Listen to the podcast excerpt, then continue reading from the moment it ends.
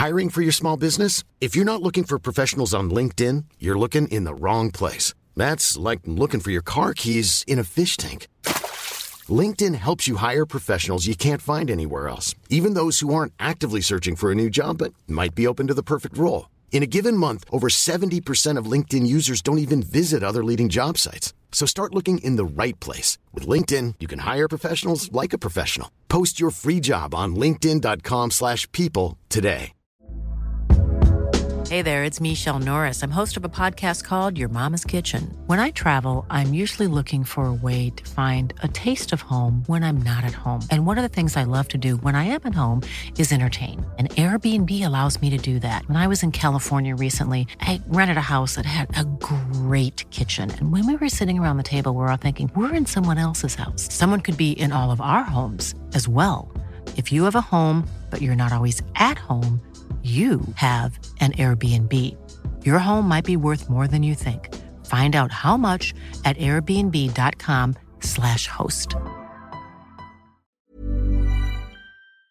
Hast du dir für dieses Jahr finanzielle Ziele gesetzt? Möchtest du vielleicht Geld sparen, um dir einen Traum erfüllen zu können? Oder hast du dir vielleicht schon lange vorgenommen, deine Ausgaben besser im Blick zu behalten? Stell dir vor, es gäbe einen einfachen Weg, wie du deine Finanzen aufräumen, unnötige Ausgaben eliminieren und deine Verträge mit nur einem Fingertipp rechtssicher kündigen kannst. Und das Ganze bequem per App, die auch noch dauerhaft kostenlos ist. Klingt utopisch? Hab ich auch zuerst gedacht, bis ich Finanzguru entdeckt habe. Die App Finanzguru ist wirklich eine großartige Möglichkeit, den Überblick über deine Finanzen zu behalten. Vielleicht kennst du Finanzguru auch schon. Die Gründerzwillinge Benjamin und Alexander Michel konnten 2018 in der Gründershow Die Höhle der Löwen Carsten Maschmeyer als Investor für sich bzw. für Finanzguru gewinnen. Mittlerweile nutzen mehr als 1,5 Millionen Menschen Finanzguru und lassen sich dabei unterstützen, ihre Finanzen zu organisieren und ihre Sparziele zu erreichen. Und es ist wirklich kinderleicht. Du lädst dir einfach die kostenlose App runter und verbindest deine Konten mit Finanzguru.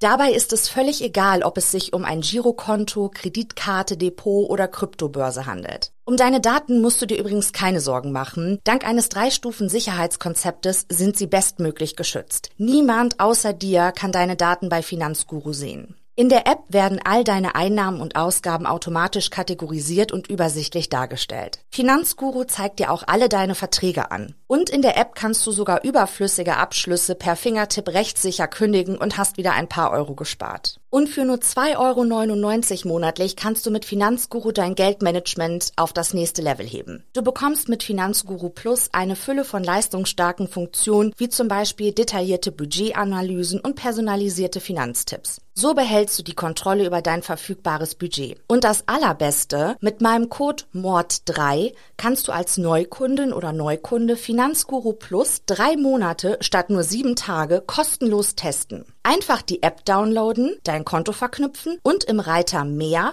meinen Gutscheincode MORD3 einlösen. Warte aber nicht zu lange, denn der Code MORD3 ist nur 30 Tage lang gültig. Den Link zur App und alle wichtigen Infos habe ich dir in die Show Notes in meinen Linktree gepackt.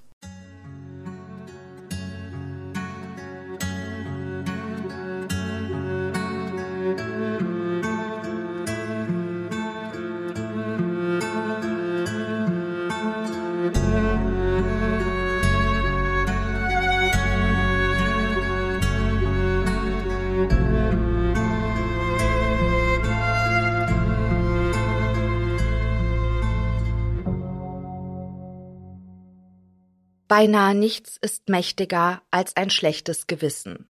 Es ist unangenehm, bereitet einem Kopfschmerzen, lässt einen nachts nicht schlafen. Manchmal trifft es einen ganz plötzlich, ohne Vorwarnung, und manchmal verfolgt es einen so intensiv, dass es einen dazu bringt, seine schlimmsten Geheimnisse auszuplaudern. Hallo und herzlich willkommen zu einer neuen Episode von Mord und Totschlag. Schön, dass du wieder eingeschaltet hast. In der heutigen Ausgabe möchte ich dir von einem wirklich grausamen Verbrechen erzählen, das sich im Jahre 1999 in Hongkong, einer ehemaligen britischen Kolonie in China, zugetragen hat. Apropos schlechtes Gewissen, während meiner Zwangspause hat sich eine Menge Arbeit aufgestaut, was ja ganz klar ist. Das heißt für mich aber, dass ich im Moment ein ziemlich hohes Arbeitspensum habe. Eigentlich hatte ich mir ja vorgenommen, keine Energy Drinks mehr zu trinken, weil ich durch das Taurin eigentlich regelmäßig Herzrasen bekommen habe und das einfach super unangenehm ist. Und deshalb war ich richtig begeistert, als ich die Energies von Holy entdeckt habe. Kein Zucker, nur natürliche Aromen und hat unter 20 Kilokalorien pro Portion. Und was Holy für mich zu einem absoluten Gamechanger macht, die Energies enthalten kein Taurin. Eine Dose von Holy enthält 50 Portionen. Du sammelst also nicht mehr Tonnen von Dosenmüll zu Hause. Und das Preis-Leistungs-Verhältnis ist auch unschlagbar. Bei 500 Millilitern bist du bei unter 80 Cent. Herkömmliche Energies kosten einfach locker mal das Doppelte pro Portion. Meine Lieblings-Energy-Sorten von Holy sind Strawberry Shark und Raspberry Raptor, aber ich glaube, für die heutige Aufnahme mixe ich mir mal ein Strawberry Shark. Die Energies, die ich bis jetzt von Holy probiert habe, schmecken so richtig schön fruchtig, aber dennoch total natürlich. Bei Holy bekommst du übrigens nicht nur Energies, sondern auch Eistees ohne Bullshit und Holy Hydration, ein Sportdrink mit einer vernünftigen Dosis an Elektrolyten und Mineralstoffen. Ich würde empfehlen, dass du dir eines der Probierpakete gönnst, dann kannst du dich in Ruhe durchprobieren und deine Lieblingssorten von Holy entdecken. Vielleicht hast du im Familien- oder Bekanntenkreis aber auch so einen Energy Junkie wie mich. Dann wäre das Holy Energy Probierpaket doch eigentlich ein perfektes Weihnachtsgeschenk. Also ich würde mich da auf jeden Fall drüber freuen. Und das Allerbeste, mit dem Code MORD5 kannst du als Neukunde bei deiner ersten Bestellung auf www.weareholy.com 5 Euro sparen. Den Link und den Gutscheincode habe ich dir auch nochmal in den Show Notes verlinkt. So, mein Energy ist jetzt gut durchgeschüttelt. Ich bin also startbereit. Dann würde ich sagen, tauche ich jetzt mit dir gemeinsam in den neuen Fall ein. Als im Mai 1999 ein schmächtiges Mädchen eine Polizeistation in Hongkong betritt und nervös um sich blickt, ahnen die Beamten noch nicht, welch unglaubliche Geschichte sie ihnen gleich erzählen wird. Das Mädchen scheint sehr jung zu sein, sicher nicht älter als 14 Jahre. Und obwohl sie sich an einem Ort wie diesem offensichtlich nicht wohlzufühlen scheint, macht sie auf die Beamten einen selbstsicheren Eindruck. Die Jugendliche stellt sich dem Polizisten am Empfang als Afong vor und erzählt ihm, dass sie von einem Geist verfolgt würde. Der Polizist schmunzelt, offensichtlich amüsiert von den Fantasien des Mädchens. Doch als sie ihre Erzählung mit immer mehr Details ausschmückt, vergeht ihm schon bald das Lachen. Es soll der Geist einer toten Frau sein, der Afong heimsucht. Schon seit etlichen Tagen sieht der Teenager diese Gestalt. Ihr Körper ist bis zur Unkenntlichkeit geschunden, Hände und Füße sind mit Stromkabeln aneinander gefesselt. Es sei ein schrecklicher und furchteinflößender Anblick, erzählt Afong. Kein Tag länger könne sie das mehr ertragen. Und genau deshalb sei sie nun in der Polizeistation, um den Geist der Frau ein für allemal loszuwerden. Afong ist sicher, dass die Heimsuchung des Geistes ihre gerechte Strafe für eine unaussprechliche Tat ist. Schreckliche Dinge habe die Jugendliche getan, nicht allein, sondern zusammen mit einer Gruppe von Männern. Sie habe Dinge getan, die einer jungen Frau das Leben gekostet haben. Die Beamten trauen ihren Ohren nicht. Dieses Mädchen, ein Teenager, hatte gerade gestanden, bei der Ermordung eines Menschen beteiligt gewesen zu sein. Keiner der Polizisten, die an jenem Tag auf der Polizeiwache ihren Dienst verrichten, weiß, wie er auf dieses skurrile Geständnis reagieren soll. Sie entscheiden sich dazu, erst einmal strikt nach Protokoll zu verfahren. In einem der Verhörräume sitzend erklärt sich Afong schließlich dazu bereit, dem Beamten zu erzählen, was sie und die drei Männer der wehrlosen Frau antaten. Fan Manji hat es im Leben nicht sonderlich leicht gehabt. Als kleines Kind wird sie von ihren Eltern in ein Waisenhaus am Rande von Hongkong gegeben, wo sie bis zu ihrem 15. Lebensjahr bleibt. Oft haben Waisenhäuser in China diverse Limitationen, was den Aufenthalt der Kinder angeht, und in fast allen Einrichtungen werden die Waisen mit 15 Jahren als alt genug angesehen, um ihr Leben allein bestreiten zu können. Noch bevor Fan volljährig ist, findet sie sich auf der Straße wieder. Ohne Geld und nur mit den nötigsten Habseligkeiten. Die Jugendliche landet im Teufelskreis der Obdachlosigkeit. Um sich ein Dach über dem Kopf leisten zu können, braucht sie einen Job. Mit ihren 15 Jahren ohne abgeschlossene Ausbildung findet sie jedoch keine Arbeit.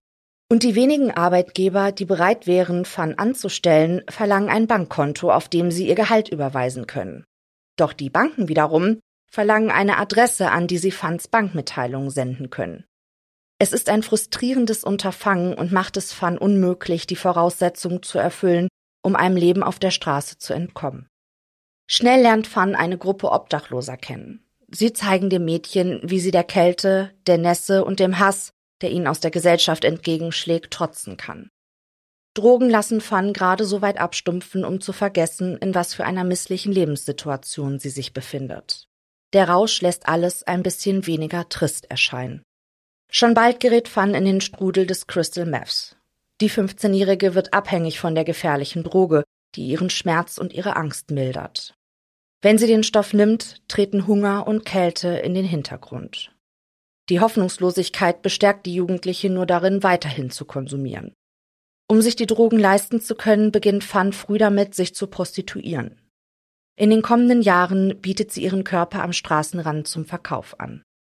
Irgendwann scheint sich jedoch ein kleiner Hoffnungsschimmer für die mittlerweile 20-jährige Fan aufzutun, denn sie bekommt die Gelegenheit, als Tänzerin im Impress Karaoke Nightclub zu arbeiten. Es ist ihr erster richtiger Job mit festem Gehalt und sie kann sogar in einem der Zimmer des Clubs wohnen. Der jungen Frau gefällt ihr Job. Und einer der Stammkunden hat es Fan besonders angetan. Sie weiß nicht viel über den jungen Mann, doch er ist attraktiv und zahlt gut, wenn er Fan für einen Einzeltanz bucht. Auch die kurzen, belanglosen Gespräche, die sie manchmal führen, empfindet die 20-Jährige als sehr angenehm. Fan verliebt sich in den Stammgast. Und auch der junge Mann scheint Fan gegenüber alles andere als abgeneigt zu sein, und so beginnen die beiden schon bald eine Beziehung. Doch auch Fans neuer Freund ist dem Meth verfallen. Der junge Mann ermöglicht Fan durch seine eigene Nutzung den weiteren Konsum der Droge. Und so ist es vor allem der Stoff, der die beiden verbindet. Im Jahr 1992 heiratet das Paar. Zwei Söhne gehen aus der Ehe hervor. Ob Fan während ihrer Schwangerschaften weiterhin Crystal Meth konsumiert, ist unklar. Fans Ehe ist geprägt von Auseinandersetzungen und Streitigkeiten. Seien es die Drogen, die Kinder, Fans Beruf oder auch nur das Geschirr in der Spüle. Das Paar findet immer einen neuen Grund, um sich zu beschimpfen. Zumindest sagen das später Nachbarn des Ehepaares aus. Häufig sei es vorgekommen, dass sie die gedämpften Schreie von Fan und ihrem Ehemann durch die dünnen Wände hörten, gefolgt vom ängstlichen Quengeln der Kinder, die die Streitereien ihrer Eltern tagtäglich ertragen müssen. Eine Sache, die immer ein garantierter Streitpunkt in der Ehe ist, ist das fehlende Geld. Meth ist teuer und genauso sind es die Lebensmittel und Dinge, die ihre Kinder benötigen, die das Paar bezahlen muss. Die Anstellung im Empress Karaoke Nightclub steht ebenfalls auf der Kippe, denn Fans Leistungen werden mit dem stetig steigenden Meth-Konsum immer schlechter. Irgendwann sind die Betreiber des Nachtclubs so unzufrieden mit ihr, dass sie Fan kündigen. Im Frühjahr 1997 ist die Geldnot dann schließlich so groß, dass Fan wieder als Prostituierte versucht, den Lebensunterhalt für ihre kleine Familie zu verdienen. Diesmal arbeitet sie aber nicht auf der Straße, sondern in einem Bordell mit dem Namen Romansvilla. Hier trifft sie auf einen Mann, der ihr Interesse weckt. Sein Name ist Chanman Luk und so, wie die anderen Bordellmitarbeiter ihn behandeln, merkt Fan, dass er kein normaler Gast des Freudenhauses zu sein scheint. Viele der Frauen neigen ihre Köpfe Richtung Boden, wenn der Mann einen Raum betritt. Sie alle wollen eine Nacht mit ihm verbringen, denn den Gerüchten nach zahlt dieser Kunde außerordentlich gut. Chan ist ein sehr wohlhabender Mann und sozusagen ein Prominenter der chinesischen Unterwelt. Sein Geld macht er als Drogendealer und Zuhälter. Zudem ist er ein recht hohes Tier der chinesischen Triade Wu Xingwu, eine Gruppierung, die sich im Bereich der organisierten Kriminalität spezialisiert hat. Auch Chan findet Gefallen an Fan und bucht die junge Frau oftmals für die ganze Nacht. Ihre gemeinsamen Stunden verbringen sie mit Sex und Drogenexzessen. Sie konsumieren große Mengen Crystal Meth, die Chan großzügig spendiert und die von Fan gerne angenommen werden. Die junge Mutter fühlt sich sichtlich wohl dabei, ihre Arbeitszeit mit Chan zu verbringen. Irgendwann sehen sich die beiden während Fans Arbeitszeiten so oft, dass sich eine Vertrauensbasis zwischen dem Kunden und der Prostituierten entwickelt.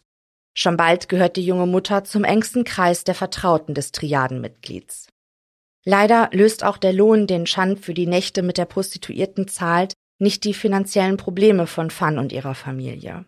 Und so stellt der Geldbeutel, der unbeachtet aus Chans Hose auf dem Stuhl neben dem Bett lugt, eine viel zu große Versuchung dar. Während Chan sich im Badezimmer frisch macht, fühlt Fan sich unbeobachtet, greift zu dem Portemonnaie und steckt es in ihre Tasche. Knapp 4000 Hongkong-Dollar befinden sich in dem kleinen Lederetui, was umgerechnet ungefähr 470 Euro entspricht.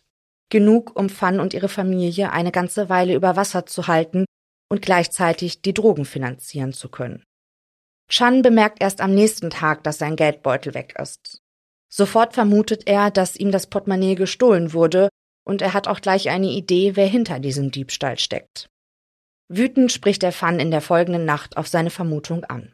Die junge Frau gibt sofort zu, dass sie es war, die Chans Geldbeutel bei ihrem letzten Treffen heimlich einsteckte. Fan bereut, was sie getan hat. Sie versucht dem Triadenmitglied ihre missliche Lage zu erklären, doch dieser interessiert sich nicht für die Geschichten, die sie zu erzählen hat. Er will sein Geld, sofort. Und wenn er es nicht bekommen würde, könne sich Fan von ihrer netten kleinen Familie verabschieden. Ängstlich willigt die junge Mutter sofort ein, verspricht, die 4000 Hongkong-Dollar durch Arbeit zurückzuzahlen und Chan von nun an ganz umsonst zu bedienen. Doch dieser ist damit nicht zufrieden.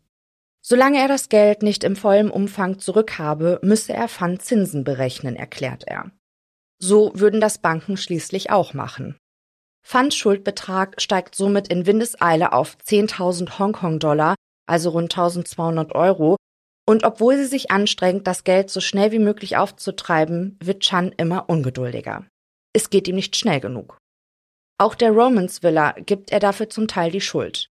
Seiner Meinung nach würden sie Fan nicht genug arbeiten lassen, um das Geld einzutreiben, und so fasst er im März 1999 einen Plan, der für Fan die Hölle auf Erden bedeuten soll. Er würde sich nun selbst darum kümmern, dass Fan sein gestohlenes Geld verdient. Das Triadenmitglied trägt zwei seiner Gehilfen auf, Fan zu kidnappen und in sein Apartment in der Granville Road zu bringen. Die Wohnung ist groß, hat fünf Zimmer und ist über und über mit Dekoartikeln der berühmten Kinderfigur Hello Kitty zugestellt. Plüschtiere stapeln sich auf den Betten und dem Sofa, Wandtattoos der kuschelig weißen Katze kleben überall und selbst die Vorhänge an den Fenstern haben die Figur aufgedruckt. Ob Chan lediglich ein großer Fan der japanischen Zeichentrickfigur ist oder ob es einen anderen Grund für diese übermäßige Dekoration gibt, ist nicht bekannt. Fan wird in das bunt gestaltete Apartment verschleppt, wo sie nun gänzlich dem Willen von Chan und seiner Gruppe ausgesetzt ist. Zusammen mit seinen Gehilfen Long Wai Lun und Long Xing Shou beschließt er, Fan von nun an Tag und Nacht anschaffen zu lassen, bis sie ihren Schuldenbetrag plus Zinsen gänzlich abgezahlt hat. Doch Chan möchte der jungen Frau das Unterfangen nicht allzu leicht machen. Und so erhöht er die Zinsen regelmäßig, bis sich irgendwann ein Betrag aufgestaut hat, den Fan realistisch gesehen niemals würde eintreiben können, selbst wenn sie rund um die Uhr arbeitet. Während der ersten Tage im Hello Kitty Apartment prostituiert sich Fan wie gewohnt für diverse Mitglieder der Wu Xingwo Triade und das tagtäglich bis zur absoluten Erschöpfung.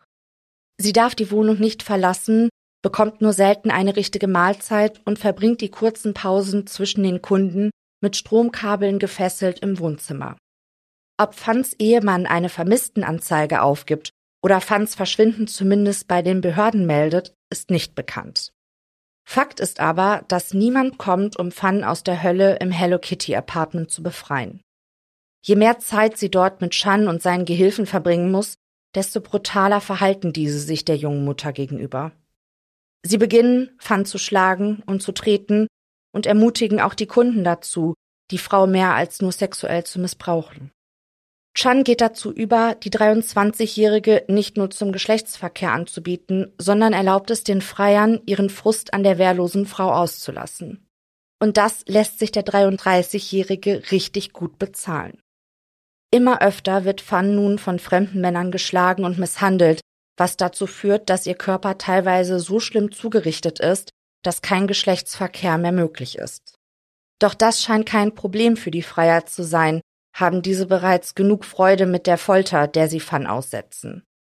Ebenfalls Teil der Gruppe, die sich in dem Hello Kitty Apartment aufhält, ist ein junges Mädchen namens Afong. Sie erlebt die Misshandlung von Fan hautnah mit.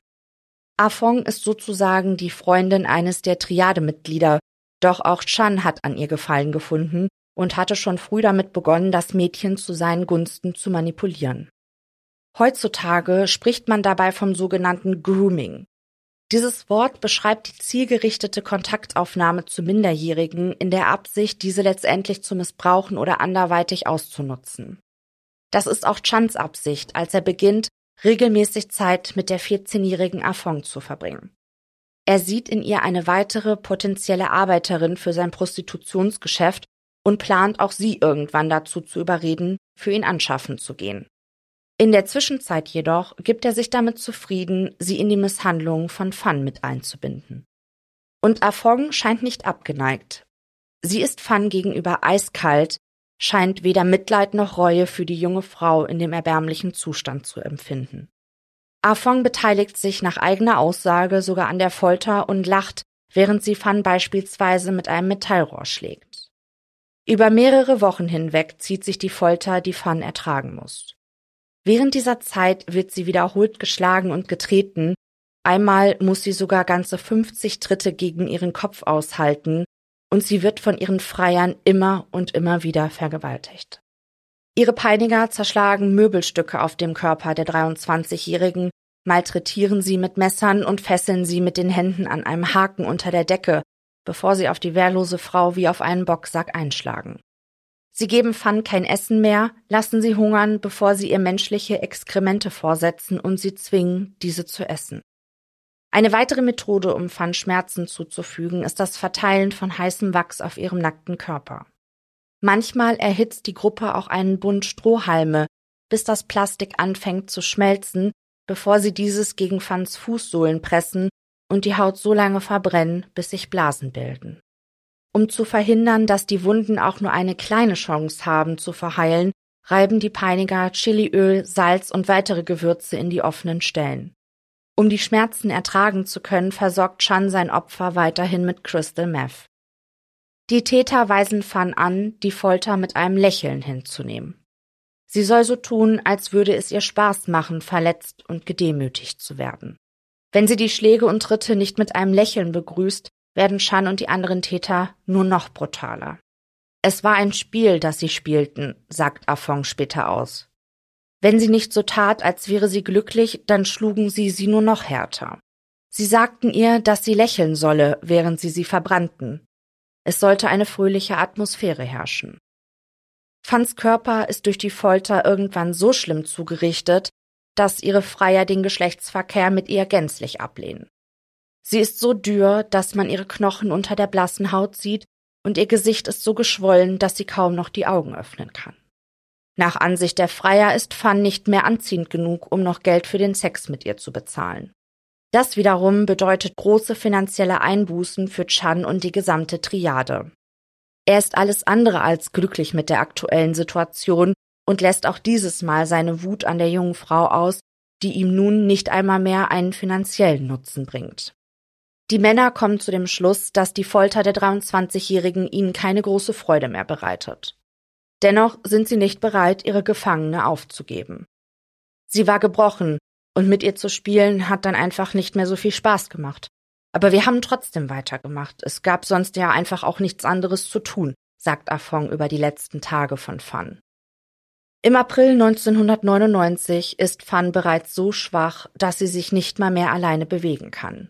Sie hat seit Tagen nichts gegessen, kaum etwas getrunken, hat zu viele Schmerzen erleiden müssen und viel Blut verloren. Sie ist kaum noch bei Bewusstsein, als sie am 15. April ins Badezimmer des Hello Kitty Apartments gezerrt, dort festgebunden und eingesperrt wird. Chan, Leung Wai-lun, Leung Xing-shu und Afong haben vor, an diesem Abend feiern zu gehen und möchten sicherstellen, dass Fan nicht wegläuft, während sie alle außer Haus sind auch wenn Fan überhaupt nicht mehr dazu in der Lage wäre, ohne fremde Hilfe aus der Hölle auf Erden zu fliehen. Ihr Körper ist nach fast einem Monat der Gefangenschaft und Folter nicht mehr in der Lage, weiter ums Überleben zu kämpfen. Dort im Badezimmer ist es kühl und dort auf den kalten Fliesen stirbt Fan schließlich einsam und allein an den Folgen ihrer massiven Verletzungen. Es ist Afong, die die Leiche von Fan als erste entdeckt. Die Gruppe war einen ganzen Tag lang fortgeblieben und als sie am nächsten Abend wieder zurück in die Wohnung kommen, denken sie gar nicht daran, nach Fan im Badezimmer zu sehen. Erst als Afong die Toilette benutzen will, stößt sie auf die Leiche und tritt damit sofort eine große Diskussion los. Keiner der Anwesenden möchte Verantwortung für den Tod der Frau übernehmen, die sie über Wochen hinweg so schwer misshandelt haben. Sicher sei sie nicht an den Folgen der Folter verstorben, da sind sich alle einig. Vielmehr soll es eine Überdosis Crystal Meth gewesen sein, die ihr letztendlich das Leben gekostet hat. Bei ihnen liegt also keinerlei Schuld. Experten, die später zur Beurteilung der Sachlage engagiert werden, bestätigen jedoch, dass Fans massive Wunden und der ausgemergelte Zustand ihres Körpers zum Tode der jungen Frau geführt haben. Die Triadenmitglieder sind sich über den Umgang mit der Situation noch nicht sicher, also beschließen sie, das Problem vorerst aufzuschieben und erst einmal eine Spielhalle aufzusuchen. Dort amüsieren sie sich ein paar weitere Stunden lang, während die Leiche von Fan noch immer dort liegt, wo sie sie gefunden hatten.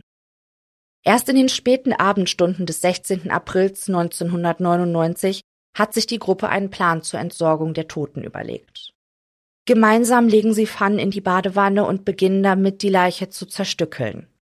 Chan sagt später aus, dass er den gesamten Prozess nur vage mitbekam, da er zuvor eine große Menge Drogen zu sich genommen habe und somit im zugedröhnten Zustand die zerstückelten Leichenteile des Opfers in Kochtöpfe stopfte.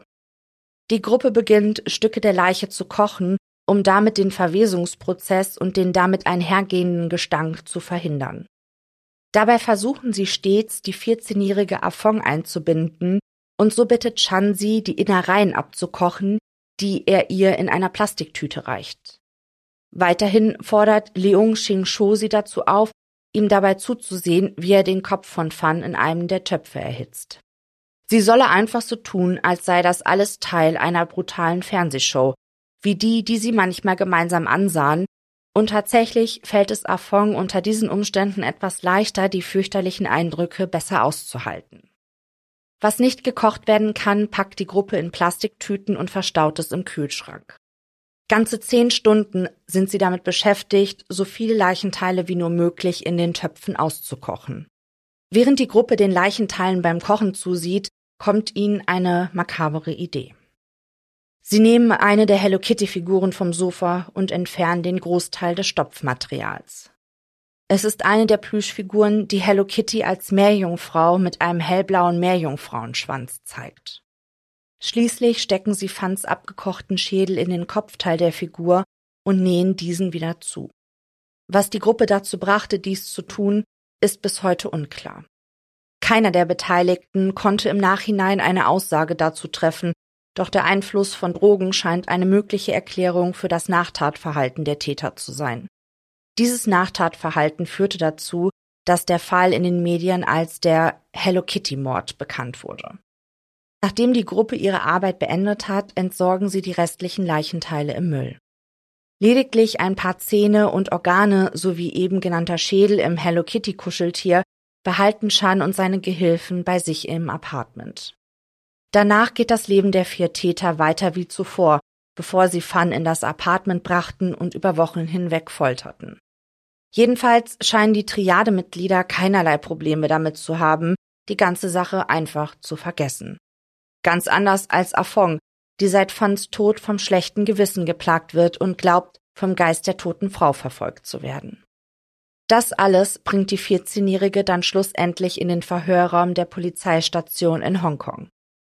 Nun hat sie alles erzählt, hat die Wahrheit ans Licht gebracht und hofft so, den Geist von Fan besänftigt zu haben. Als die Beamten das Mädchen fragen, warum die Gruppe solch schreckliche Dinge getan hat, sagt sie nur, ich habe das Gefühl, dass das alles nur so zum Spaß war. Es ist einer der grauenhaftesten Fälle, die sich in Hongkong zugetragen haben. Selbst nach der so detailreichen Erzählung Afongs fällt es dem Beamten sichtlich schwer, diese schreckliche Geschichte zu glauben. Also führt die 14-Jährige die Beamten zu dem Apartment in der Granville Road und zeigt ihnen die blutigen Plastiktüten im Kühlschrank und das Hello Kitty Kuscheltier mit dem eingenähten Schädel. Es ist ein Anblick, den die Polizisten niemals vergessen werden. Chan Man-luk, Leong Wai-lun und Leong Xing-shu können schon bald ausfindig gemacht und sofort verhaftet werden. Während einer sechsmonatigen Verhandlung werden viele Zeugen, darunter auch Fans Ehemann, befragt und erneut erzählt Afong die grauenvolle Geschichte der wochenlangen Folter. Durch ihr junges Alter und ihre Bereitschaft, gegen die drei Mittäter auszusagen, erhält die 14-jährige Immunität, hat somit also keine Strafe zu befürchten.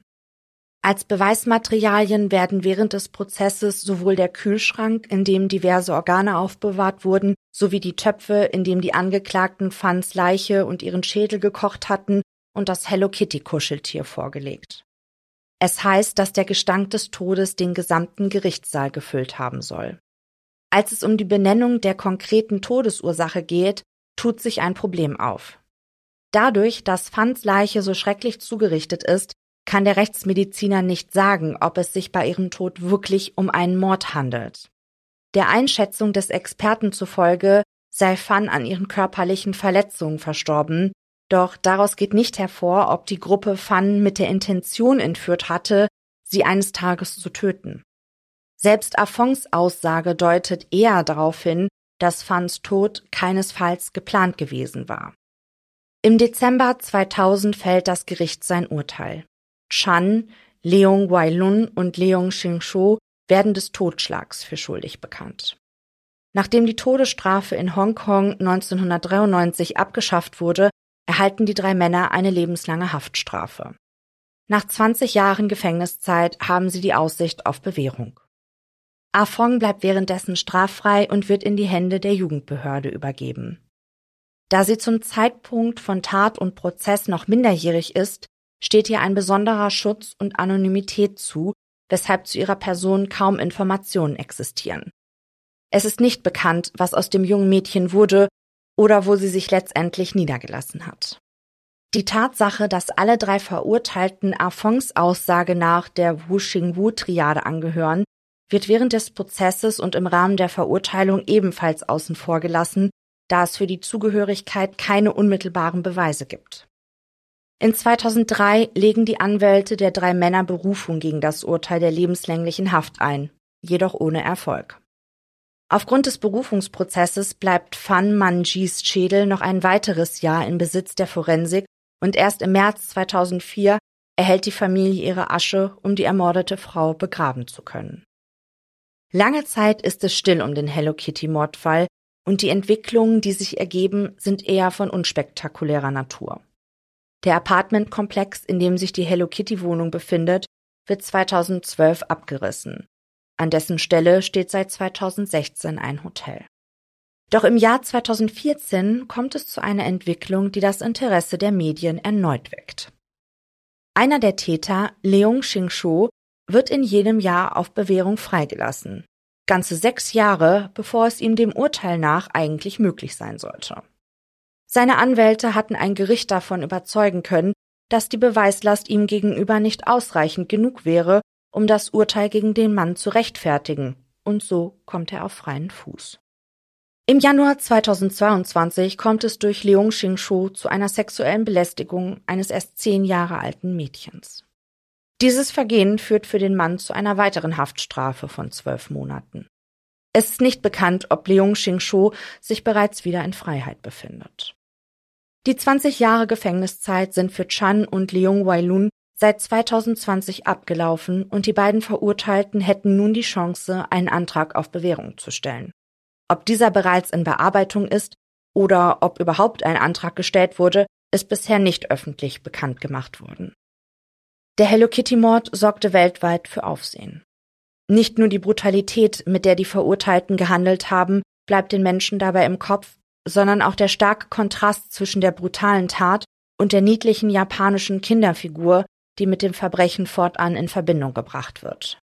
Die Gegenüberstellung von Tod und Unschuld schafft für einige Menschen Grund für diverse Interpretationen des Kriminalfalls. Doch egal, auf welche Weise man den Fall auslegt, der Tod von Fan Manji wird diese Welt auf ewig verfolgen, so wie ihr Geist auch einst die junge Afong bedrängte.